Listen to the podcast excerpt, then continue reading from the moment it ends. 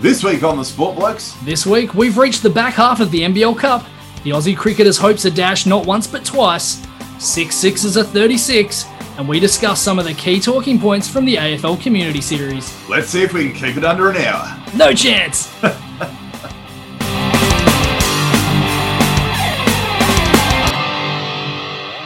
All right, Stewie, as we do at the top every week, what caught your attention and what'd you miss? Well, a couple of things caught my attention this week. The first of which was some of the purest of pure hitting from West Indian Curran Pollard against Sri Uh. Lanka.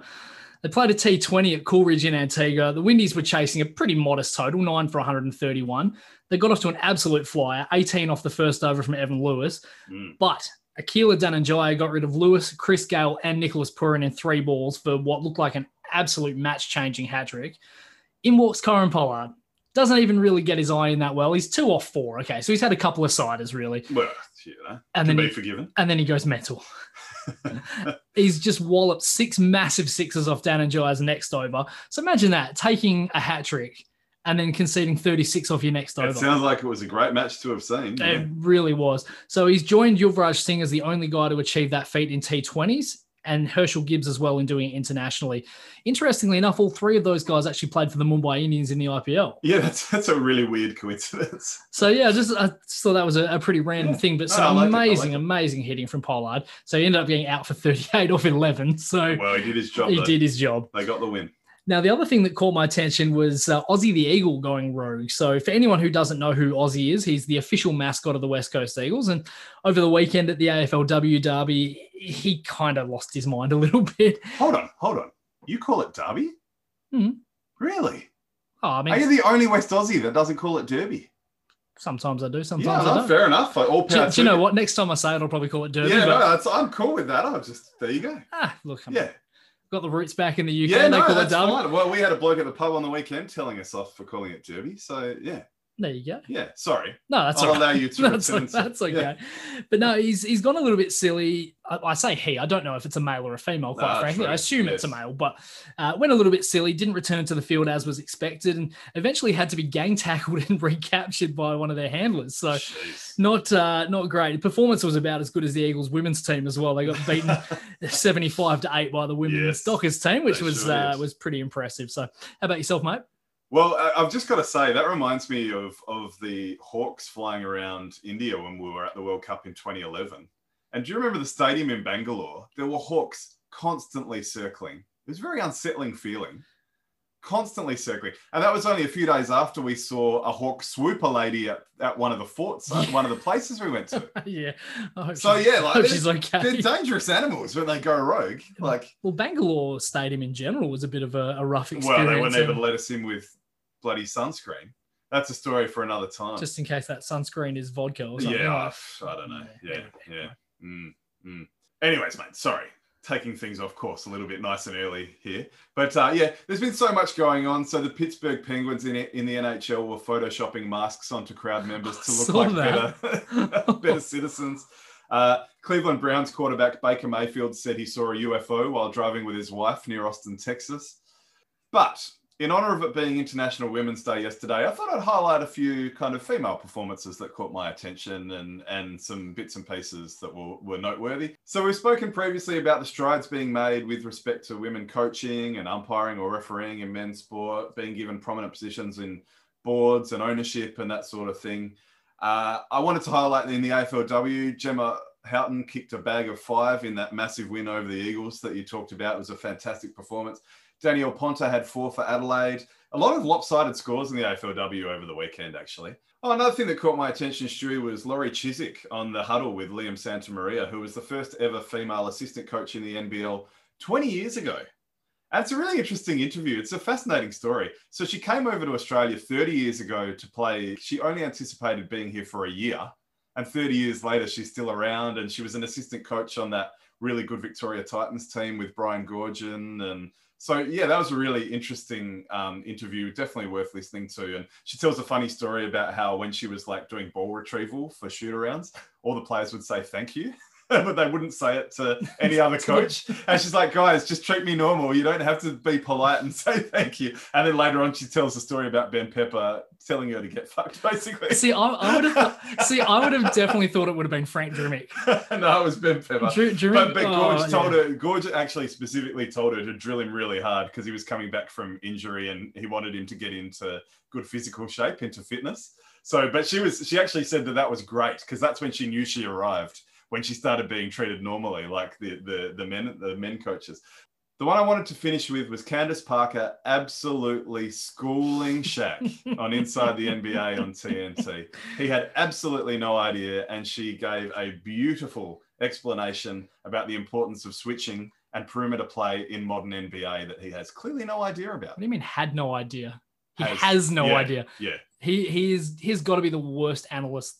Oh, If he's anyone's ever- terrible. He's terrible. And and and kind of as a result of that story, um, it came out that he fell asleep during a game that he then had to comment on. I saw afterwards. that Yeah, snoring his Yeah. head off. yeah. So like, look, fantastic player back in the day, one of the greatest ever centers in the history of the NBA.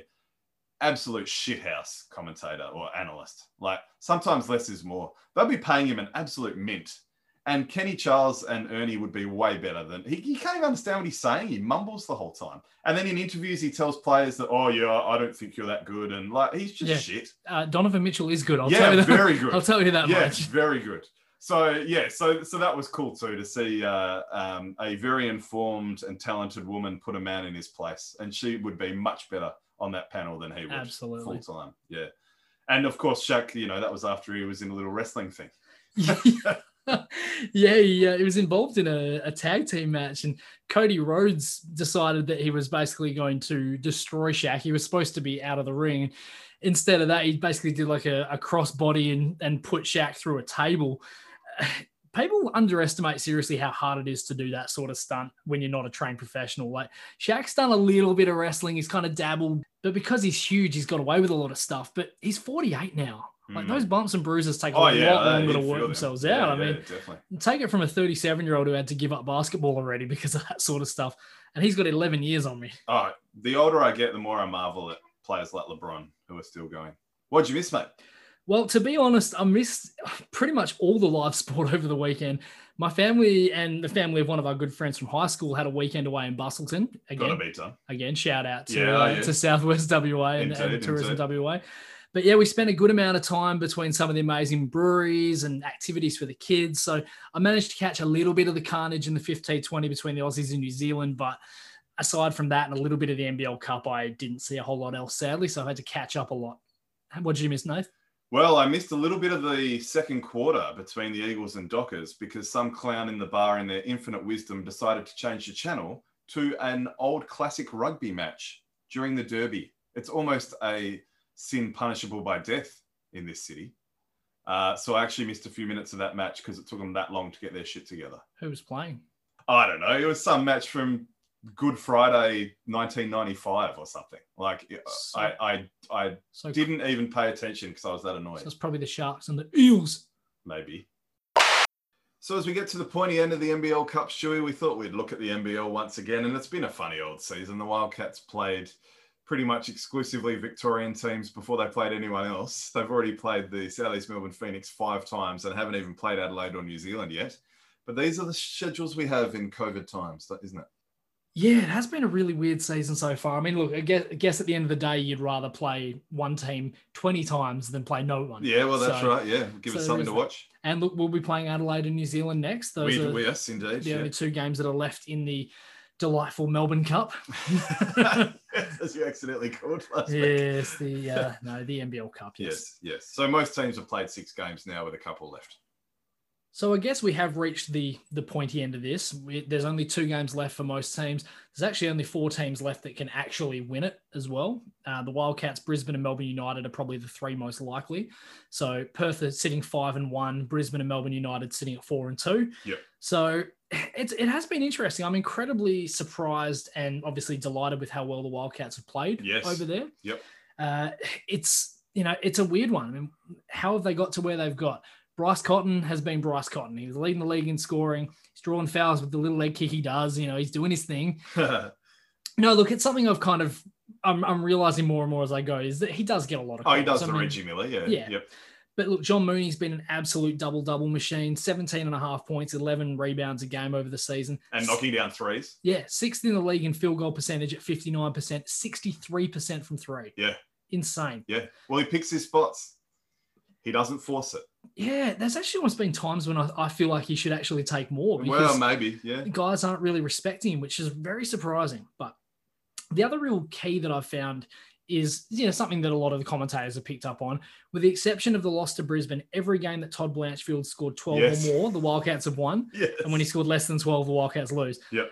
But look, the Wildcats are first in the league in assists. They're first in the league for fewest turnovers, best offense in the league, fourth best defense, and it's getting better as the games go by. They're absolutely blowing expectations out of the water in terms of what they're going to be. Well, as you said to Alex when we interviewed him a few weeks ago, sometimes these experiences like getting in a bubble or having a little tournament can actually galvanize a team. And it seems to have done that for the Wildcats. And then when you look at teams like Cairns and Adelaide, it's maybe done the opposite.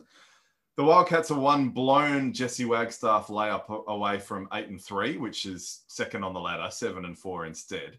I do got to say, though, the Wildcats have been very lucky. Oh, absolutely. Melbourne without Chris Goulding, Southeast Melbourne without Sykes. And obviously, Kyle Adam had a shot at the buzzer to win that. Well, game, yeah, yeah, which- yeah, which was yeah. massive. And he played out of his skin in that game. He was absolutely magnificent. Cairns without Deng. I even feel like I might be missing another one. So the Wildcats have been very lucky. They've played teams that have been underdone. Oh, yeah. Everyone's played us without Plumley, so Well, yeah. Look, you you, you can only play the team in, in front of you. No, Yeah, but exactly. it's, it is something to keep in mind. On the flip side, Melbourne to be ten and two to have Goulding out for all that time, but also Illy. Like they've had a few injuries. Now Hobson's injured. Melbourne have done bloody well considering they're so deep. They are. So a couple of other teams, I guess. We'll start off with the Illawarra Hawks. They have all of a sudden come crashing back down to earth. Dang Adele was supposed to be the He was your superstar of this MVP. league. He's a bust, Yeah. an absolute bust. They started 4 and 0, so they're 3 and 6 since then.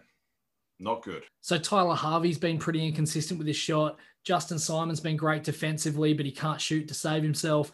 Cam Besto is their third leading scorer. That's not a good sign. Yeah, he's probably a bit past it. He is. Yeah. Emmett Nah was supposed to take a massive leap this year, but he's buried on the bench. Really, for me, the big shining light for them is Justinian Jessup. He's And even he's cooled down. So he exploded out of the gates. His stats look good, but his last few games haven't been that good. Yeah. Yeah. I, I dare say my preseason pick of them making the grand final ain't going to happen. Well, it's not looking good at this stage. I think Gorgin's still trying to work out his rotation. Mm. I heard Gaze on an NBL podcast the other day saying that there was a time when they had 10 players in the first quarter. Yeah, Like a team with a solid rotation will not normally play 10. I think he even said 11 players. Like, that's crazy. that is a lot. Yeah, That's a lot. That is a lot. Yeah. And then probably the only bigger disappointment for me is New Zealand. Yeah. The Websters have absolutely done their thing. Ty's averaging 21 points a game, Corey at 18. And they had that game where they combined for over 60. Yeah. Yeah. But as we spoke about with Alex Loughton a couple of weeks ago, Rob Lowe was a huge loss for them. Yes. And then when you consider that the Breakers were getting nearly 20 a game from Scotty Hobson last year, and he's been replaced with Lamar Patterson, who's under 11 And is now injured. and is now injured, Yep. he wasn't even starting as well. no, no, I know. I know. Like, you wonder if a decision needs to be made sooner rather than later on him. Well, they've played better without him. They have. Yeah. I mean, at three and seven, their season's almost done as it yeah, is. pretty much. Yeah. And on top Yeah. of that, one of their key bench guys in Jared Weeks hasn't been getting much playing time at all. So the energy that their bench usually gets with him isn't there. So They yeah, should get an injury replacement for Rob Lowe. Jonah Bolton's still knocking around. Is he playing for anyone? He'd be an interesting little pickup for them. could be a very good pick. Yeah, yeah. I, I look, it's possible. I haven't done my research. It's possible he's playing in Europe or something, but there was rumors he was going to come to the Wildcats for a while there. So yeah, he'd be a good player to be looking at, Hmm. definitely, if they can.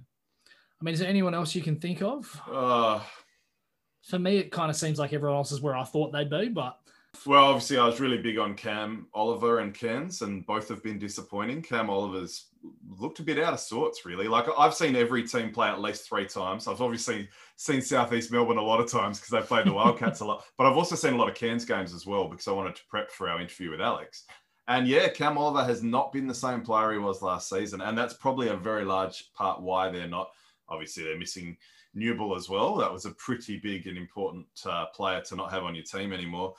Um, the other one for me is Brisbane. You know, they're coming good at the moment. And they're they're on fire actually. They're the form team of the competition, so they're only a game above 500. But as you say, they're in in the running for the NBL Cup, and there's every reason to believe that they'll still on an upwards path. Vic Law's looking really good, uh, and as, as is his moustache. Did you see that interview where like every answer kept coming back to his moustache? No, I didn't. I can't remember if it was Nerily or Nerily Meadows or Jenny Screen who was interviewing him, but like every answer, he kept bringing it back to, "Oh, we've all grown out our moustaches." I don't think they've lost since they've No. grown out their moustaches. No, wow. There so you go. yeah, there you and, go. and look, Nathan Sobey for me, oh, he's he's an MVP candidate. he he is absolutely yeah. Well, he's he's got a big chip on his shoulder for missing the Boomers camp. I think. Yep. Yeah, and I don't, I don't know how much flexibility there is with that, but they need to look at changing that. They do. especially if Bryce gets citizenship too. I'm right there with you on New Zealand. I, I can't remember if I picked him in the playoffs. I don't think I picked him in the playoffs, but I thought they'd be a lot better than what they have been. Weird start to the season. We've talked about Rob Lowe going home, which is completely fair enough. Corey Webster missed the start of the season because he put a knife through his hand cutting an avocado. like, of all the weird injuries to derail a season. Man, I keep telling people, I keep warning them about avocados. They're terrible. Uh, I, yeah, look, I'm not a massive fan. I do eat them, but That's I'm not like a massive wet cardboard. Yeah, it- it's not the most tasty thing in the world. Yeah, so their season didn't, and he's playing all right since then, Hmm. but I think that contributed to their slow start, not having him around. Yeah. So I suppose that's the the teams that we've looked at. Are there any players that have maybe jumped out at you a bit? Well, obviously, I've watched the Wildcats more than anyone. Luke Travis has been a little bit It's been disappointing. very disappointing. I for don't me. know if I don't know if it's the the burden of of starting. Maybe as a teenager, maybe that maybe Gleason threw him into the starting lineup too early. He actually came out of the starting lineup on the weekend in that massive win against the Hawks. He was he was starting and then only playing like six minutes. Mm. So yeah, obviously super young, long way to go for him, and there's still plenty of optimism. But he, I, I think, unfortunately, his confidence is a bit shot. Yeah. But then on the other side of the coin for the Wildcats, Corey Sherville's been excellent. He's not putting up huge numbers, but he makes the most of his opportunity every time he hits the court. Taken some big rebounds, hit some big shots. He's been excellent. Yeah, he and Young Bairstow as well. I think both of them have, have been very good off the bench. But no, I, I do. Those two off the bench have been very, very big surprises for me. So I, I'm completely with you there. Kyle Adnam's probably the big one that stands oh yeah, out. he's been excellent. He has been superb. You know, as somebody who is vertically challenged, Yes. I completely understand the challenges that he goes through as someone who looks like he's 12. but he constantly makes good plays. He's got a really good assist to turnover ratio, hits these really tough turnaround shots. He's obviously used to shooting over taller players. He had a franchise record 13 assists the other day in a spanking of the Hawks. He's keeping Adam Gibson off the court now. I know Gibbo's a little bit long in the tooth, but Yep, yep. but he's still he's taking most of his minutes away, and he's done a really great job of covering for Kiefer Sykes while he's been out with injury. So uh, I think Adam's been a, a really really big one, probably the most improved player in the entire competition for me. Well, I've been a massive fan of his since day one when the NBA ex NBL, you know, he he was excellent in that first series and he's he's not he's fearless. He will take any challenge head on. And that's the great thing about Adnam. A bit like Sobey in that way. And then I suppose we spoke about him a little bit earlier on, but Lamar Patterson has been absolutely horrible this season. Hmm. as I say, 11 points a game, 37% shooting. He's, you know, he's not exactly been doing a, a particularly great job. And the fact is that Finn Delaney and 66 year old Thomas Abercrombie are taking all of his minutes. So Yeah. Abercrombie had 39 minutes in the last game. They Yeah, well, played. he's still playing all right. He, he is, Yeah. but geez, when's he going to slow down? Josh Giddy is an obvious one. Dejan Vasiljevic has been absolutely magnificent for the Kings. I said he should have been in the roster for the Boomers. Well, maybe he should. Maybe he should. And he's got to be a lock for rookie of the year, I would Oh, think. easy. Um, but the other one for them is Jordan Hunter. I really like his play for the Kings. Okay. He's he's looked really good. He had a lovely dunk the other day. So did Matty Hodgson. How was that dunk? Oh, That was magnificent. Some great photos taken that's of your, that. that's as your, well. that's your poster, right? there. yeah, and just when you thought that Cam Oliver one couldn't be topped, that that one It's pretty was- close, uh, yeah. He had a big game too. He nearly had a thirty in that game. Mm. Brisbane are in really good form. But yeah, Hunter's really good. He actually reminds me a bit of Julian Kazoo. He even looks a I bit was like him. just about to yeah, say the facial Kazoo. hair, the curly hair, like they look very similar. That is uncanny. Yeah, I was yeah. just about, and we have we didn't even discuss no, this no, we before we, haven't discussed recorded. this. Like, no, no. like usually we'll chat about these things, but that was one I, I that came to my mind. well, Kazoo was an MVP, wasn't he? Uh, well, he was probably first team All NBL. If not, I think he was a, yeah, he might have was- been. He I'm might have pretty been. sure he was an M- he anyway. might have been. He was a very good player. Yeah, so yeah, he was, he Hopefully, was. Hunter keeps going down. Yeah, yeah, no, Hunter's been excellent. We do want to take a couple of minutes to talk about some of the rules that we're uh, less than happy with. but uh, you did want to talk a little bit about some of the roster changes. Yeah, so in addition to the injuries to Patterson, Hobson, and Sykes that I mentioned earlier, Majok Deng as well, Isaac Humphreys is a big out for Adelaide and probably a reason why they might be done. It might be time to Yeah. put a line through them. It's a real shame because he was playing super well for them. You'd think that they could weather it because they actually have a pretty tall team and they have some good tall players, but he's out four to six weeks. And that's big. Yeah, and they lost to like something like 44 to New Zealand. They had a massive loss to New Zealand, so they're not looking good. Well, they had back to back first quarters where they gave up more than 30 and scored less than 10 themselves. So yeah, yeah. they're, they're not a good team when Yeah. they're trailing. No. I, I think I saw somewhere that in their last eight games, they've lost seven of their first quarters and drawn one. Yeah, so wow. they struggle in those first quarters and Yeah. they're playing catch up. Yeah, yeah. I guess the intrigue with them is Brandon Paul coming in. So that's the key transaction in addition to the rumored New Zealand one. We don't know who that will be yet. Shock horror, Donald Sloan didn't last the season. Yeah, no, yeah. We could see that coming from a mile away, couldn't we? Uh, but Brandon Paul's an upgrade big Mm. time. He's got a bit of NBA experience and was decent in the NBA. Yeah, so well, with your San Antonio Spurs. So I think that's good for Adelaide. I guess that's where the intrigue will lie, but also Josh Giddy. I remember Gaze at the start of the season described him as a poor, poor, poor man's Luka Doncic. And I kind of scoffed at that until I saw him play. And he stuffs the stat sheet. He is very good at passing. So so he really is. And he did say to his credit, poor, poor, poor's man. He didn't just say poor man. Yeah. But like he's a very exciting young player. So I do still like watching Adelaide games for that reason alone. yeah, I- I mean, he's been a little bit up and down, probably not shooting the ball quite as amazingly as we'd like. Oh, but, and he's a teenager. but he'll you know. get, exactly, Yeah. he'll, he'll get there. We've seen enough. He's raw. He's got the tools. exactly. And the other thing I love about him is, and I can't remember if I've mentioned it before or not, but I also heard Gazy talking about how Warwick Giddy keeps him on the straight and narrow and never lets him get too full of himself. So he's got he's got good support and he's got good backing. So quickly with the rules, Stewie, coach's challenge. I mean, they're all frustrating. The, the, the coach's challenge is exactly the same sort of frustration as I've had in the NBA. Yep. You use it and you lose it, whether you're successful yeah, or not. why why should you be penalized for being successful for challenging? But you also lose your timeout. Yeah, So there's a disincentive to even use the challenge. well, exactly. the timeouts are way more important than one play, arguably. And then if you're successful, Yeah, what do you get? nothing. You Ball- lose your the- timeout. No, no, I'm saying if you're successful, what happens? Oh, jump ball. you get I a think. you get a jump ball. Yeah, yeah. That's yeah. not fair. No, it's not. That's- And there's been situations where it's you can clearly tell that it's gone out of bounds off a player, but they've ended up jumping it. Like, come on, guys. Common sense has to prevail.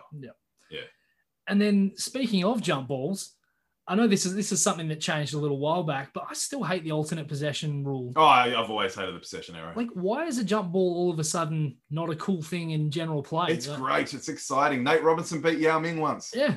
It- Like, it's it, exciting. it gives teams a chance to play jump by Chris Cross or jump by Van Halen or jump around by House of Pain. Like, jump up, jump up, and get down already.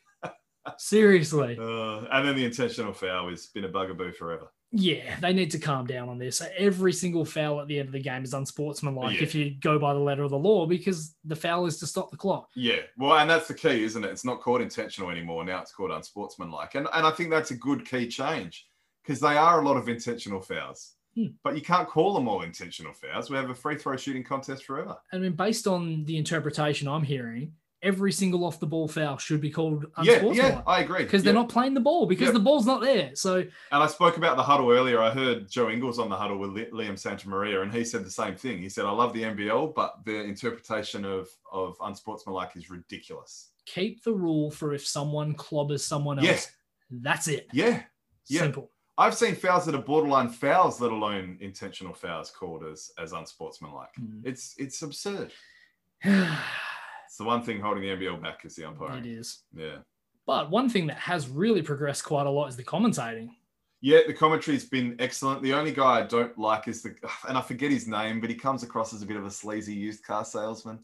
He hosted the MVP last season. I can't think of his name, but everyone else, yeah, the commentaries has been great. Jenny Screen, great player in her own right, has done some great boundary reporting. Um, Neroli Meadows as well is one of my favorites. She's excellent. I think Liam Santamaria is probably the best Oh, he's commentator, cold. Yep. best commentator the league's ever had. Well, yeah, okay, well, Like- yeah, yeah. He no, he takes his job very seriously, and he does a great job. What, what I love about him is he seems to have an ability to speak to both seasoned fans and new followers of the game at the same time. Fair, yeah. And he, he manages to include everyone. So, yeah. And he's also found a way to make Homicide Williams listenable. yeah, I'm warming to Corey Yeah. too, but maybe because he's warming to the Wildcats. That's possible. that is possible. And look, I don't mind Dwayne Russell's enthusiasm, but he's a footy commentator. I, I don't mind Russo. He he he makes an effort. Can I just say this, though? The absolute worst catchphrase of all time shebang! oh, I can't stand that. Oh, it's Uh. up, it's up there with Reggie Miller's welcome to your Kodak moment thing that he used to do. Ah, yeah, that he just tried to force on everyone yeah. and it just never took off. So, but no, look, the league is in a, a really, really good place. The only shitty thing is when they show graphics with point guards and they show their rebounds but not their assists. Hmm, What the hell is going on there? yeah. But yeah, for the most part, the NBL is doing great things and moving in the right direction. So we'll quickly talk about the NBA All Star Weekend. It was all smushed into one day. Yeah, we'll call it the Smush Parker All Star Weekend. It was yeah, uh, well, a bit of a weird one. yeah. I suppose we've got to start with the skills contest won by Demantis Sabonis. What are your thoughts on the skills contest? I fast forwarded the whole thing, and it was very long. Hmm. Yeah, yeah. I'm not interested. I never watched the skills. Contest. yeah, I, I'm personally okay with that event being scrapped. yeah. He didn't even get out of his sweats. I don't think. Who Sabonis? Yeah. Oh, I didn't even. There you Yeah. go. I was paying that little attention. Yeah, to- well, yeah, yeah. No, not not all that interested. Not For all that- me, the only exciting part of it's the bit at the end to see who can hit the three first. yeah, yeah. That's the bit Yeah, I don't mind. yeah. But but no one wants to see Nikola Vucevic dribbling around cutouts of people or trying to throw a pass into a net. Yeah. Like I've seen this really great suggestion that keeps coming up, which is a one-on-one competition. If you want something a bit gimmicky, one-on-one, first to 11, threes are worth two, twos are worth one, five fouls and you're disqualified. Simple. Why do they even need it? Well, At that- all? well, I mean, I'm just talking if you're trying to pad out the, Yeah, the- yeah. the event. Yeah. Or what about a horse competition? yeah. Well, they've done that in the past. Th- They did that in the 70s. It, Yeah, was, yeah. it was amazing. ABA and It stuff. was Yeah, amazing. yeah, yeah. I mean, either would be fun or extremely tedious, one or the other. Either way, you're no worse off than what you are with the skills contest. Yeah, Uh, yeah. Just get rid of it. Yep. Now, the dunk comp, Yeah. Historically woeful. uh, the Do we worst, need to say anymore? it's the worst dunk comp of all time. yeah, it was disgraceful. Here's, here's the thing, and here's why it was so bad. There's no big names in the contest to start with. Now, for comparison, every player in the three point shootout was an all star. Yep. There wasn't a single dunk that any of us will remember, except for when we see those random highlights on YouTube where it's talking about worst dunk comps ever. Look, there were a couple of good dunks, but as a competition, it was terrible. I think there was one, one good dunk, and that yeah, was dare I Cassie. say the guy that got eliminated? Ca- yeah, Cassius Stanley. Yeah, Self yeah. alley between the legs with Yeah. the non preferred left hand. and I That's- think Josh Smith gave him a seven for it. Josh Smith was very harsh with his marking. his dunks were over were overblown when Yeah, he won. yeah, yeah. He was just doing variations of windmills. Yep. So, but no, the other thing is as well, there was no Aaron Gordon versus Zach Levine or Aaron Gordon versus Derek Jones Jr. rivalry. So, Aaron Gordon getting robbed on multiple yeah, occasions. it's just there was nothing to get excited about. Yeah, even the one dunk where it's like, oh, did you know, did Anthony Simons kiss the ring? No, he No, didn't. he missed it no, by about a he foot. Didn't. Yeah, by a long way. It was like someone going in for a kiss at a Yeah. at a year six disco. he shut Uh, his eyes and missed by about a foot. yep. Yeah, basically. Yeah. So, which is a he shame. got up high. It's a shame because Yeah. it would have been a really was level. awesome, yeah, it would Yeah, have been an yeah. awesome dunk, but Yeah. yeah, not good. No, not at all. The three point shootout was good though. It was. It was. Look, I'm still a bit iffy about the three point line, but the money ball rack has grown on me. I never thought I would say that, but I, I don't mind the, the money ball rack. Isn't that so emblematic of modern sport though? We must inflate scores. Oh, absolutely. There's 10 more points on offer than than there has been previously. Yep. Four extra money balls plus the two Mountain Dew balls that are worth three each. Let's try and inflate the scores as much as we can. Yes. Mm. One of the good things though is that if you go onto a lot of things like the Wikipedia pages and all of that, they actually do almost show the They talk about racks They- cleared. yeah, they talk Yeah. about the original scoring and what it would have been out of 30 without Yeah. all this. So I I do like that. But yeah, look, really great competition. Anytime it comes down to the last ball or the last rack, you're onto a winner. Everyone Steph Curry hitting the Yeah. game winner. Yep. everyone always thinks back to the Larry Bird shot in I think it was 86 or 88, where one he of- turned around and put the finger. where he up. put the finger up before Yeah, yeah, and- and yeah. didn't even get out of the sweats either. Is that the same one where he said who's coming second tonight? Oh, he probably said that as well. But Yeah, yeah. but, uh, Well, he said that one year. I can't remember if that was the year, but yeah, but it is great. I mean, look, Steph Curry, deserved winner. He put up big numbers in both rounds, 31 and 28, as you said, a little bit inflated, but still. Curry actually won it six years ago. It's the first time anyone has ever won multiple competitions with a gap between the years they won it. Okay. There you So, go. so Jason Capono, Peja Stojakovic, Jeff Hornacek, Craig Hodges, and Larry Bird all won theirs consecutively. Hornacek's two wins were over three years because there was a lockout in between, Ah, yes. Yep. but nobody won one in between any of their uh, their first or seconds or thirds in the case of Hodges and Bird. So I thought that was kind of a, a, a random little thing there. Yeah, it's one of my favorite parts of the whole All Star experience, and it's so funny hearing Kenny like pretty much on every shot saying, "Oh, he need this. He need this." Yeah. like, yeah, he needs every ball. But Kenny. exactly. You don't need to say it every time. and it's like, but I did enjoy the who, commentary. who's Kenny going to pick? Oh, he's going to come last. Yeah, I didn't see who he actually picked, but he probably picked Jalen Brown. I can't remember to be honest. Yeah, yeah, yeah. I gotta say though, I enjoyed the interview with Zach Levine as well beforehand. I am warming to him. I might need to watch some more Bulls games. Yeah, pull the band aid off. yeah. Good play, bad team. Yeah. Maybe I'm harsh. yeah. Yeah. All right, let's talk about the game itself. Now, I know exhibition games are not your cup of tea. pretty common knowledge now for anyone that's listened to us on multiple occasions that preseason, exhibition, anything that doesn't really have stakes, I'm not that interested. Pretty much about six minutes in, I hit the fast forward button after seeing several blown alley oops and bricked threes. Yeah, yep. I think it's the sort of thing where I'll watch the extended highlights. There's always lots of highlights, but the lack of D as well. Yeah, I just I just fast forwarded to the dunk comp and then got disappointed with that too. What's wrong with 60 points in the second quarter? Well, there's no D. it's like, you know, layup lines, really. Like, yeah, no, sorry. No, fair I, enough. I would have rather watched an NBL Cup game that had stakes fair enough. if I had my time again. That's So- fair. yeah. You're entitled to your opinion. Yeah. Look, I'll I'll give you my thoughts on it. First things first, the rosters were stacked against Team Durant. LeBron destroyed the draft. You know, anytime you've got Jokic and Antetokounmpo, you've got Luka Doncic is one of the, the greatest players that, that sort of come into this league in the last few years. And then you've got two of the best shooters in Steph Curry and Damian Lillard. I mean, how in God's name was Team Durant going to win? Well, Durant wasn't even playing. as Durant well. wasn't playing. And and funny you mentioned that because the other big name missing was Joel Embiid. Yep. Now Ben Simmons obviously missing from Team LeBron, but I dare say Embiid was a bigger loss for. Well, and for I Team dare Durant. say I'll use a phrase that you like. We've buried the lead on that one. Two players missing because of COVID. Yeah, because they got a haircut. Yeah, well, yeah, well, that's the same thing that happened with the Kansas City Chiefs in the Super Bowl. Yep. Yeah, but I, I think that shows why the players were against having this game at all. Well, especially in Atlanta where there's been a lot of issues and guys have really let their guard down. I mean, right, yeah. from from what I'm hearing, it's one of the worst cities in America for people just going on and a lot of those southern Counterparts. states have governors that don't give a shit about COVID, pretty much, basically. pretty much. Yeah, But yeah, I mean, if you go back to Joel Embiid for a second, he's now got five 40 point 10 rebound games this season. The rest of the NBA has four. yeah, So he's been a monster. he's a beast, and that's Yeah. why he's in the MVP run. Oh, at the moment. he's he's just about top of the race, I reckon. Yep. And then on the other side, you've got Kawhi Leonard, who looked like he didn't even want to be there. You've got Zion Williamson, who looked overawed by the whole thing. He missed some pretty easy dunks. It's, and then Team LeBron has all this exuberance. I talked about, you know, Steph Curry. See Steph Curry throwing lobs to Chris Paul Yeah, yeah, that was a nice little exchange. I and did see vice that. versa. Like, yeah, yeah, yeah. so cool. Like, Yeah. so cool to see. And then the next minute, you know, Curry and Damian Lillard are trading half court shots. Yeah, I don't like that as much. Ah, it's a bit of fun. Well, Yeah, they- well, when, it they, is a when, bit they, of fun. when they're making them, it's yeah, yeah, fun. when they're making them. Yeah. Yeah. And then LeBron's throwing bounce alley oops to Rudy Gobert, showing that he actually does like Utah.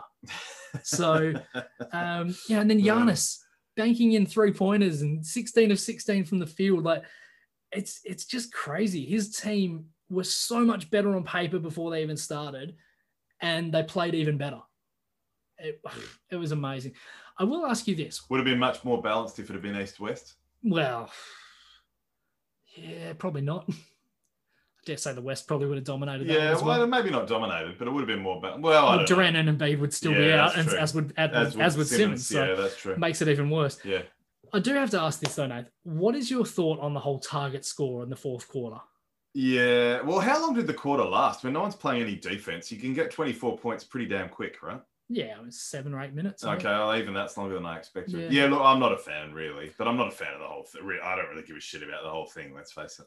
I mean, look, okay, it's cool. You know, add 24 points to your three quarter time score to, you know, hold on to the memory of Kobe Bryant. I get that. It's kind of cool, but how long are they going to do that for? Yeah. Yeah. Just let him play out the clock. Yeah. I actually think Kobe would have preferred that. Yeah, probably. Yeah, yeah. I really do. And I want to make it clear it should exist just because I don't like it. It should exist. It's the sort of thing I loved as a kid. It's a really good way to bring the kids into the game. But when there's all this other sport going on that's for stakes, I'd much rather watch that. No, no, fair call. Fair Yeah. call. I will say it was great to see Mike Conley finally get an all star berth. It was a shame that he was a an injury substitution for an in- injury substitution, but Uh, you know, it's it's still at the end of the day, it's still a career achievement. it is. So yeah, that means three of the guys we mentioned last week as snubs ended up being selected, Yeah. even yeah. though obviously natural justice, maybe. Yeah, obviously Booker then missed out. But look, Conley's been superb this year for Utah. They're top of the league. He had a ton of great years in Memphis. He he deserved it. Deserved to finally. Get Yeah, it. and he enjoyed himself in the three point comp too. He you did. Could, you could tell. right? very very unlucky Yeah. not to win it. Actually. yeah, well, So- that's true. But the good news is, Nath, you get to wait another twelve months for another one of those. Ah, yeah. So as we head into the second half of the season, we've got a you know, relatively big transaction. So Blake Griffin has been bought out by the Detroit Pistons and has officially signed with the worst kept secret in the league, no surprise. the stacked Brooklyn Nets. Yep, it always happens in buyout season. What are your thoughts? I don't know how helpful he'll be for them. I think he's basically going to be a backup center to DeAndre Jordan. He's just going to be there for dunks. But does he dunk anymore? Well, it's been two seasons Yeah, since he has yeah. it. It's it's kind of interesting. I mean, he's not a great defender. Brooklyn kind of already have that in spades in terms of guys that can't defend. He's an average three point shooter at best.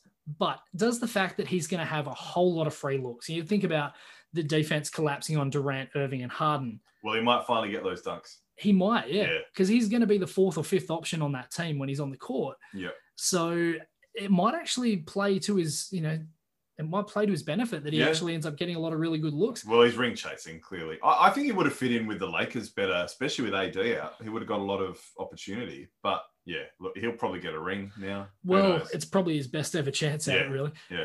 And speaking of the Lakers, there's actually a lot of chatter about that they will go after Andre Drummond when the Cavs buy him out. If well, that, that wouldn't be at all surprising. yeah, if that does happen. So yeah, yeah. Well, it's been rumored. the rich get richer and the poor get Yeah, poorer. and look, it always happens in buyout season. And look, I can't complain too much because the Spurs have benefited from it in the past. So it does, yeah, it does happen. Now we just want to round out the basketball with something really, really crazy. TJ McConnell. Oh yeah, Not a massive hats off. not a name that we thought we'd be mentioning on this show. very I've always been a big fan though, and I was devastated when he left Philly because I thought he was a good piece for them. Mm. So TJ McConnell, for people who haven't seen, had a triple double with steals Yes. against the Cavs last week. Yep. 16 points, 13 assists, 10 steals, and four rebounds. The 11th triple double with steals in NBA history, but the first and only with the player doing so off the bench. which I thought Yeah, was pretty yeah, cool. yeah, yeah. That's that's that's very impressive. Now, in contrast, four players have recorded triple doubles off the bench with blocks Trey Rollins, Mark Eaton, Sean Bradley, and Hassan Whiteside. He also joins Bo Outlaw, Draymond Green, Russell Westbrook, Nikola Jokic, and Evan Turner as guys to record a triple double with 100% shooting in the three point era. Bo Outlaw, there's a guy I haven't thought of in a Bo long Outlaw. time. I liked him too. Yeah, Four of four from the field, he was. yeah, right. But, uh, but only Westbrook, Turner, and Wes Unseld back in the day did so without missing a free throw as well. Yeah, okay. Now, he set an NBA record for steals and a half with nine, and the 10 steals are one short of the NBA record held by Kendall Gill and Larry Keenan.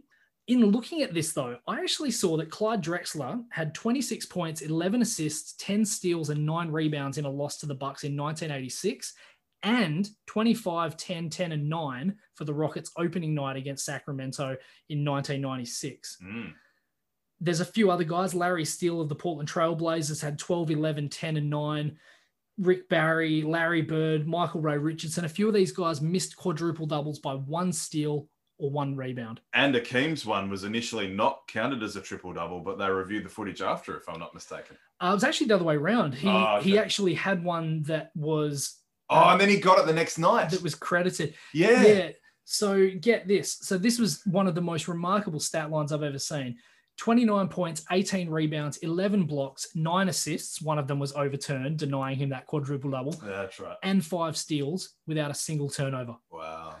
There have been 22 of those five by five games in NBA history. Olajuwon has six of them. And Andre Kirilenko had a few, I think. as well. Kirilenko had a few. AK Exactly. forty seven. He- Yeah, he did. yeah. He was a he was a stat stuffer. Yeah. And as a tease, we've got a this week in sports coming around the uh, around the corner about this topic in a couple of weeks. with a very huge stat line. So Oh, there you go. stay tuned.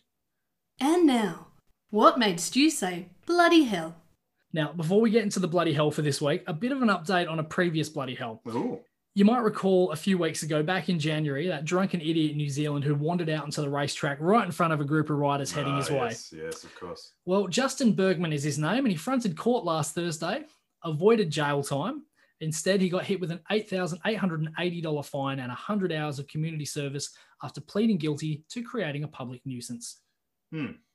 Probably Yeah, fair. yeah, yeah, yeah. Community service.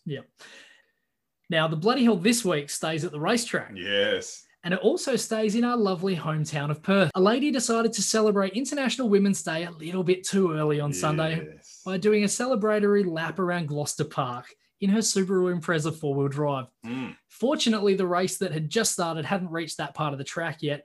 And on top of the fact that the driver nearly hit a clerk of the course on the way down to the track, she then refused to get out of the car, saying that there was a bomb in the car. But the reality was the only bomb was, Was the her car butt. itself. Oh, okay. it was what her butt. yeah, I was Brooklyn Nine Nine. Oh, Your butt, your your butt is the bomb. oh, I completely missed that.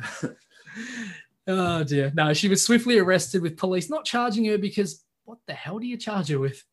Uh, I'm sure they could dig up something. Stupidity Public of driving nuisance? this. Yeah, it's probably it's Drunk prob- driving, it's- technically, probably. There's probably a lot of things. Maybe they. Bloody maybe- hell. yeah. Literally. Seven News managed to interview two of the most Aussie blokes there about the incident. One of them was quoted as saying, "Oh Jesus, there's a car on the track." it literally sounded like that. You know why though? Because they knew it would make international media. So it's like, let's find the most Aussie people we can when Yep. it hits international. Yeah. Yep. So for this act of sheer ass clownery, all I can say is bloody hell. Bloody hell. Now we need to talk about cricket a little bit, should we? Yeah, there's a bit going on. We've just spoken about how it was International Women's Day yesterday. I saw something saying that there were 73 statues of male cricketers out there, but none of female cricketers. Mm, That's just not right, is it? no. Taylor Harris has played like a, a handful of games and she gets a statue. And then there's these all these wonderful female cricketers from decades and decades, and none of them. Yeah, Yeah. it's weird. I I would say start with Betty Wilson, Belinda Clark, and Karen Rolton and kind of go from there. I think also equally important is Faith Thomas. In 1958, she became the first Indigenous woman to represent Australia in any sport. Oh, sh- absolutely. She should. She uh, have a at the G statue at the G. Yeah. And then there's someone from our high school, actually, Zoe Goss Yes, once dismissed Brian Lara in a game. and Jeffrey Dujon in the same game. Ah, okay, So I forget that. Two for 60 off her 10 overs. yeah, yeah. She also made 29 in that. Funnily enough, she was stumped off the bowling of Brian Lara. ah, there you go. So there you I, go. didn't, I forgot she went to our school. She did, yeah. There you go. She did. So look, there's a lot of really great options, and I think it's well and truly Yeah. overdue. Overdue, well overdue. Yeah. Yes. So hopefully, I think there's already talk about the first one going up. So fingers crossed, there'll be at least one in, you know, every major capital Well, city. you made some strong cases there for several. Definitely. So Cam Green isn't the only one making headlines in the Sheffield Shield, Stewie, but boy, is he making headlines in domestic cricket. Boy, is he ever, honestly. 251 run knock against the Queenslanders, 29 fours and five sixes. That was on the back of a really good one-day m- match that he had, and a double ton in club cricket too. So he is in red hot form, Cam Green. Absolutely. Matty Renshaw made 139 in reply to that. Then Travis Head had a nearly a runner ball 223 last week against WA. Cam Green had 168 not out in that one. The craziest thing about Travis Head in that match is he had six at lunch, and he finished on 189 not out for the day. Reasonable last session. Fucking Jeez. hell, that's that's insane. Yeah, that is nuts. Then you've got Moises and Reeks had 141 for New South Wales against Victoria. Peter Hanscom had a pretty patient 124 in reply. He's still young. He could make his way back into the team. Joey Burns had 171 Yeah. against Tassie for Typical, Queensland. When the pressure's off. Usman Khawaja made 115 in the second dig for the Bulls. Essentially, there's a ton of fringe test players making big runs right now, and there's fuck all in terms of results. 14 matches, Yeah, as I said last seven, week. Yeah. seven results out Yeah. Um, of 14. And that's why there's big scores. WA made a sporting declaration against Queensland and then they proceeded to make a 600. 600 themselves. Yeah. Yeah. yeah, not great. So India only needed one innings in the final test against England to make their way into the test championship, Stewie. Yes, England 205 and 135, defeated by India 365, an innings and 25 runs. No real surprise there. Certainly a much better pitch than the third test, though. well, it didn't look like a cigarette. So pretty decent start. But no, still a good wicket for the spinners. England's pace attack actually did fare a little bit better though. I mean, Stokes and Anderson bowled quite well, I thought. They toiled hard. It's just a case of India being too good. And Axar Patel on his home pitch. Yeah, pretty uh, pretty handy spinner, isn't he? Yeah, four or five wicket hauls in the series, debut series. Mhm. Very good. But just like the Aussies before him, England can't play spin or bat time very well unless it rains. So yeah, a little surprised that this happened, I guess. yeah, yep. And you're at home. Hard to beat. Now, there is a return series coming up at some stage. England will be better at home, but they should start doctoring some swinging pitches right now that do that do not spin. yes. That's their only chance. yeah, yeah, it's, that will help. Now, a couple of notes for England. Johnny Bairstow had another duck. Mm, So that's now six in his last nine innings against India. poor form. But he's not a number three batsman. No, not at all. Definitely. so he should be coming in around six. Yeah. The problem is there aren't enough quality batsmen in the squad for him to be able to do so. Well, and they're using this resting policy too, Exactly. Yep. And with that, he's probably played his last test for England. quite possibly. Don Bess, he was another one expected to slot straight in and take huge amounts of wickets because he's a spinner. That didn't work out. Yeah, well, he just wasn't landing him. He was throwing full tosses, and he just had really poor consistency. Mm. Yep. So they couldn't play him. A lot of He was pies. unplayable. Yeah, and everyone's so blinded by the 218 and 40 that Joe Root made in the first test that they forget that he made 6, 33, 17, 19, 5, and 30 the rest of the way. Mm, So one half century in the whole series and an average of less than 19 after the first test from a guy who's supposedly one of the best batsmen in the world. well, he did better with the ball. He did. Yeah. Steve Smith had three centuries in his last tour of India. Yep. So Oh, Smith's a better player than Root. Well, he is, but Yeah. Oh, ev- there was a lot of talk that Root was. Yeah, The, yeah, Up yeah. there for a Root while. had some good form for a while, but it didn't sustain. For India, the second time ever that Virat Kohli's had two ducks in a series, the last time in England, 2014. Yeah, at home, that's interesting. Yeah, that's huge. But I think the big story for them, Rishabh Pant and, Wash- Oh. and Washington Sundar. Oh, how can you not love Rishabh Pant? So good. So good. Let me tell you uh, uh, something amazing that I read. So it was a tweet from a guy named Sam Landsberger. Rishabh Pant's father bought him a $250 bat when he was eight years old. Wow. His mother wasn't too happy at the hole that it put in the family savings as they shared a one room house in Roorkee, which is just north of Delhi. Fast forward 15 years, and Rishab is reversing Jimmy Anderson with the new ball. Oh, it's it's quite a story, isn't it? Yeah. Money well spent. Yeah, very much so. Yeah, Yeah. yeah, yeah. And Pant himself became just the second wicketkeeper batsman to score test centuries in England, Australia, and India. MS who? Donny. Yeah, but no, I know he's right. don't he? But this, the, the second guy ever. Adam- yeah. Oh, Adam- yeah. Adam yeah. Gillies. Gilchrist, Yeah, yeah. The other yeah. one. So Yep. he has been phenomenal. Tell you what, though, how different it could have all been. He was given not out on a very close LBW shout on 35 when I reckon 95% of the bottom half of the ball was hitting the stumps. Oh, I wish I saw it. It's one that absolutely should have been given out. Mm, I'll have a look at that one. Uh, that would have made it seven for 152. Now, I know Washington Sundar made 96 and Axar Patel made 43, but seven for 152 is a lot different to seven for 259 Mm. all of a sudden England kind of have a chance of taking a lead after the first innings, and it's a very different game. So again, I despise this umpire's call bullshit. Well, they're removing it, Good. so it's it is going. the sooner the better, Yeah. quite frankly. Yeah, the Sundar the better. It- speaking of him, great segue. Washington Sundar, his bowling was okay, but that 96 not out he made, combining with Rishabh Pant for 113 and another 106 with Patel, that's the difference in the match. Mm. he, he took wickets. He made crucial runs in the fourth test in Brisbane as well. He has turned into this amazing batting all rounder to come in at eight. Yeah. Jesus, they're deep in. Well, oh, it goes back to that comment that Greg Chappell made on the Great Cricketer that they could have the best five teams in the world if they got themselves organised. And he, of course, coached the team for a few years too in the early 2000s. Yep. So he would know. he would. But no, unfortunately, this now means that due to the slow over rates, the Aussies are now out of that random one-off test thing that will decide who the best test nation is. Which yeah, even doesn't though mean all the shit. nations have played different amounts of games and the West Indies isn't a nation at all. and who cares? Yeah. So just because we didn't make it. Yeah. and then quickly speaking of the Aussies, just finished the five-match T20 series against New Zealand. Yeah, at, the longest T20 series of all time. at the Stamps. in Why New do they Zealand. need more than two weeks to play five matches? No idea. Like the, you, the most you'll bowl is four overs. Hmm. The most you'll bat is 120 balls, and that would have to be an opener, and it never happens. Ridiculous. It, absolutely ridiculous. Very weird series though. Like as we were recording last week, the Aussies were down two nothing. Devon Conway had 99 off 59 in the first game. Martin Guptill had 97 off 50 in the second. Massive partnership between Marcus Stoinis and Daniel Sams, who fell just short of Yeah, chasing yeah, down yeah. 219. Then everyone was calling for the heads of Finchie and Maxi, and then they came out and blasted. Oh, Well, that's it. Maxwell had made one and three, and Finch had one and 12 in the first two matches. Yep. Nothing from our biggest hitters. You got to remember, Finch has two of the top three scores ever in T20Is, and Maxwell has the fourth highest. Oh, that knock against England was magnificent. Insanity. That Finch one, yeah. Look, they responded. They both had huge knocks in game three. Finch backed it up in game four as well, both Aussie wins, but nothing from Maxwell and a, a little bit of a start from Finchy in game five. It's also worth noting that the other opener, which was Matthew Wade or Josh Filippi, they combined an average of 11.2 at a strike rate of just 111. So, yeah, now they're baying for for for Wade's place, aren't they? well, exactly. Yeah. And a massive hats off to Ash Agar, who had a six for.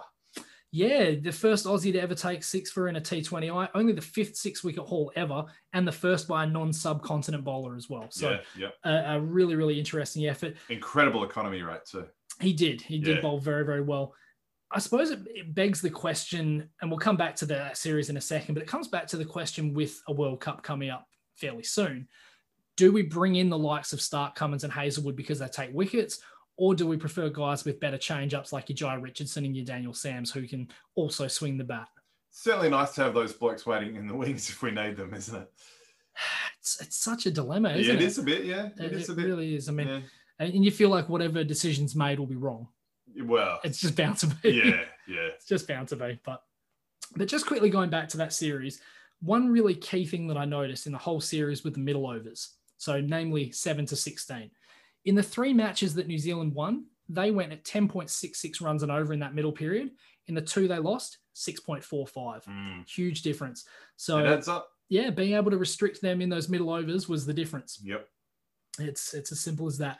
And on the the, the flip side, I guess, of, of the bowling attacks, Mitchell Santner in particular, super economical in most of the, the matches, continuing in this line of New Zealand spinners who do basically nothing with the ball. Ah, yes. And You've get a- always been a big fan of Dan Vittori. See Daniel Vittoria. I, I don't understand it. Ish Sodi had a cracker in pretty much all of them, 13 wickets across five matches. We couldn't pick him. Even when he was Ish Soda, was bowling pies, we, we were still putting him down long on's throat. Like it just, we just couldn't get past him. It was Mm. ridiculous. So yeah, look, thoroughly deserved series win for the Kiwis. A very, very great effort. Look forward to hopefully returning the favour if they ever come back. I across think it the- might be their first T20I series win against the Aussies. wouldn't surprise me. Yeah, yeah. But We're uh, probably lucky to even take two in the end. we probably were, to be honest. But Yeah. but no, well done to the Kiwis. And now, this week in sport history. March 11th, 1980, the second test between Australia and Pakistan at Faisalabad ends up in a boring draw after Australia makes 617 and Pakistan reach 2 for 382 in reply. What makes this interesting, though, is that Rod Marsh bowls 10 overs for 51 runs as the wicketkeeper, with all 11 members of the Australian team bowling. This was one of only four test matches where that's ever occurred, though, where a team has bowled every single player. The last time this actually occurred was South Africa's tour of the West Indies. In the fourth test, the Windies made 747, with Mark, Oh. Mark Boucher taking one for six off his 1.2 overs. Amazingly, though, the first time that this ever occurred was the third test of the 1884 Ashes, where England's wicketkeeper Alfred Littleton took off the gloves and ripped through the Aussie lower order, taking four for 19 off 12 overs. Wow. What's even crazier about that series, though, is that in the second test, Tup Scott was batting quite well for, for the Australians on 75, but one of the English fieldsmen had to leave the field due to an injury. So they had to use a substitute fieldsman, but they didn't have one. So the substitute fielder ended up being Australian captain Billy Murdoch, What? who ended up taking a catch to remove Tup Scott. No. The first ever instance in Test cricket where a player was removed by a substitute fielder, and it From happened his to own be team. his own team. Wow. It was his own captain. Wow.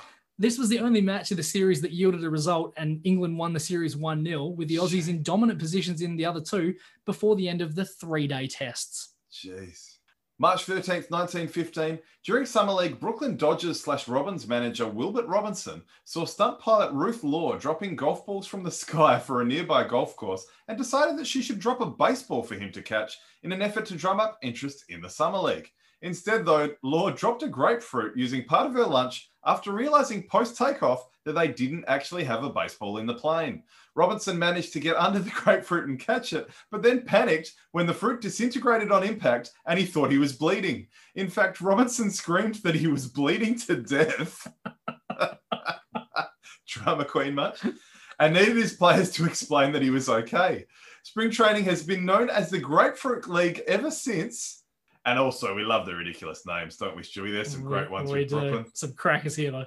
Yeah, well, they're now the LA Dodgers, but they were the Brooklyn Dodgers as well as the Brooklyn Trolley Dodgers, the Brooklyn Suburbers, the Brooklyn Grooms, and the Brooklyn Bridegrooms. Loves a good wedding. Oh, they clearly do. Hey, still not as bad as Jack Jumpers. It's, it's pretty close, though. Imagine the Tasmanian trolley dodgers. oh, that would be brilliant. March 14th, 1969, West Indian cricketer Seymour Nurse scores 258 in his last Test cricket innings in the third Test between the Windies and New Zealand at Christchurch. This remains the highest score ever made in an individual's last ever Test innings. Two others have reached 200 in their final innings, though Aravinda de Silva in 2002 and the great Jason Dizzy Gillespie in Oh, yeah, 2006, Against Bangladesh. both against Bangladesh. yeah, So there you go. interesting. Yeah, yeah. Gillespie actually brought up his double century on his 31st birthday to go with his three for 11 off five overs in the first innings. And his present was Dan Cullen bowling more overs than him in the second innings and never playing for Australia again. Neither of them. Yeah. March 15th, 1962, Will Chamberlain becomes the first and only player in NBA history to score 4,000 points in an NBA season, doing so at an average of 50.4 points per game to go with a tidy 25.7 rebounds, by the way. And this was, of course, the season he scored 100 points in a game, as we mentioned last week. This isn't where the craziness finishes, though. He did so averaging a whopping 48.5 minutes per game. Yes, that's right. He actually averaged more minutes than there is in a standard NBA game. The Philadelphia Warriors competed in seven overtime games that season, and Wilt played less than a full quarter of minutes just once on January 3rd, 1962. And that's just because he was ejected with eight minutes left in a one point loss to the Lakers. These were literally the only eight minutes Wilt missed all season, thus the 48.5 average. And it's even crazier when you remember that they didn't have charter jets then. So the Warriors played 13 back to backs, eight back to back to backs, twice with four games in four days, and then a mid January stretch in which they played five games in five nights, where they went from Detroit to Philly to Boston to Philly to Utica. To put this all into perspective, the only other player to even score 3,000, a whole thousand less in a single season was Jordan in 1986 87. And Jordan sits second on the list of most 50 point games with 31, while Wilt had 45 of them in that one season alone. To top that all off, Wilt didn't even win the MVP that year, going to Bill Russell, who averaged 18.9 points per game and 23.6 rebounds per game. Third place was Oscar Robertson, who averaged a triple double that year. How he doesn't win MVP, I do not understand. Well, all I can think is eye test and context versus stats. 50.4! I know, I know, I know, I know. How does the eye test fail that? I know. Well, you know. Now I know I say it every time, Stewie, but we do need to mention the fact that that was pre-offensive goaltending, and Wilt was apparently or reportedly notorious for goaltending his own teammates and then getting the points he himself. played by the rules, Nathan. Well, yeah, that's true. That's true. But it is worth noting. How does he not win MVP? Seriously. You'll never let that a go. bloody joke. This week in sport history. So let's race through the AFL as the season for the blokes gets closer and closer. Good news for Willie Rioli. Yeah, geez, it only took 243 years, but we finally have a verdict on the Willie Rioli saga. The anti doping tribunal handing down a two year suspension backdated to August 20, 2019, which means that Rioli will be eligible to play this season. His dad's actually told reporters that Rioli's in better shape now than when he was suspended. So it sounds like he is very keen to restart his career. It's about time, and it's, it's a miracle he's got through this without his mental state being compromised. Well, it's a miracle he didn't get a longer punishment. Hmm, interesting. So I heard Ben Cameron, who is an Eagles fan too, I believe, on the radio the other morning, and he said that the standard punishment for tampering with a sample is four years. Willie did it twice. Plus, he had a charge of weed, which is probably why he tampered. So he can consider himself very, very lucky. We know how important precedence is in punishment. He dodged a bullet. So I know Eagles fans think it was a long time, but arguably It, do you know why they probably gave him two years? Because they fucked him around for so long. Well, They probably just felt bad about the whole thing. and maybe Went, "Ah, I, I don't know. I don't know. But that was really interesting to hear. Hmm. Yeah. So he dodged the bullet, actually. Well, I'll tell you what. After all of that, I've got a fresh appreciation for what Bombers fans went through. Yeah. No kidding. Yeah. Yeah. Now, I guess the next key talking point is the Zach Williams bump, which has been making the rounds. What are your thoughts on this? Oh, it's borderline, isn't it? So he's been given a week. He will miss round one. That has he's failed his appeal, so that's set in stone. It was borderline. I, I've watched it a few times now. I don't know how I feel actually. One of the the really great things I saw though was Mark Robinson on AFL 360 made the point that this should have been given more than a week, and I actually couldn't agree more. Contact to the head, he's left the ground to make the contact, and as Robbo mentioned, we've spent all summer talking about concussions, and he gets a week. He also mentioned that guys who try and trip, you know, guys that whole attempt to trip is a week as well. I'm with him 100% on this. We've seen what can happen with delayed concussions. We've got to protect the head Yeah, fair, fair. Like- like how can the AFL be so far one way with the Andrew Gaff hit on Andrew Brayshaw and so far the other way on this? That's my thoughts. So you, you could even argue the intent was worse because he's absolutely lined him up. Whereas we still don't even know if Gaff tried to hit him in the face or if it was upper body yeah. that just kind of ducked. So I don't know. I, I'm I really Oh, look, Gaff, he's still going on about Gaff, are you? no. Gaff he hit him in the face. He got his he, Yeah, he yeah. took his punishment. Yeah. No, look, But I'm you've made just saying, you've like- made it, you've made a good point. I'm just saying like he the- he the- should probably have got a week. the intent with that bump was 100% to hit him in the head. Absolutely 100%. I I just don't see how you can't protect the head. If you're going to, yeah. you know, if if going back to the gaff, if Gaff gets eight weeks for, for punching a guy in the jaw, which is not going to lead to a concussion, obviously it leads to a broken jaw, which is still shit house. Yeah. I think I, I think a punch is seen as a more aggressive act than a bump. I think that's what it comes Which down is to. absurd because of, I- yeah. a Rightly or concussion- wrongly, that's yeah. because the elbow to the head could kill him. Well, it's more his shoulder though, I think, than the elbow. Hmm. But yeah, I, yeah. Don't, I don't know about that. I, Yeah. I think that should have been a couple. It's yeah, it's not a good look. no, fair enough. Fair enough. Speaking of clashes to the head, Stewie, there's a big one in the uh, derby The derby, you mean? there.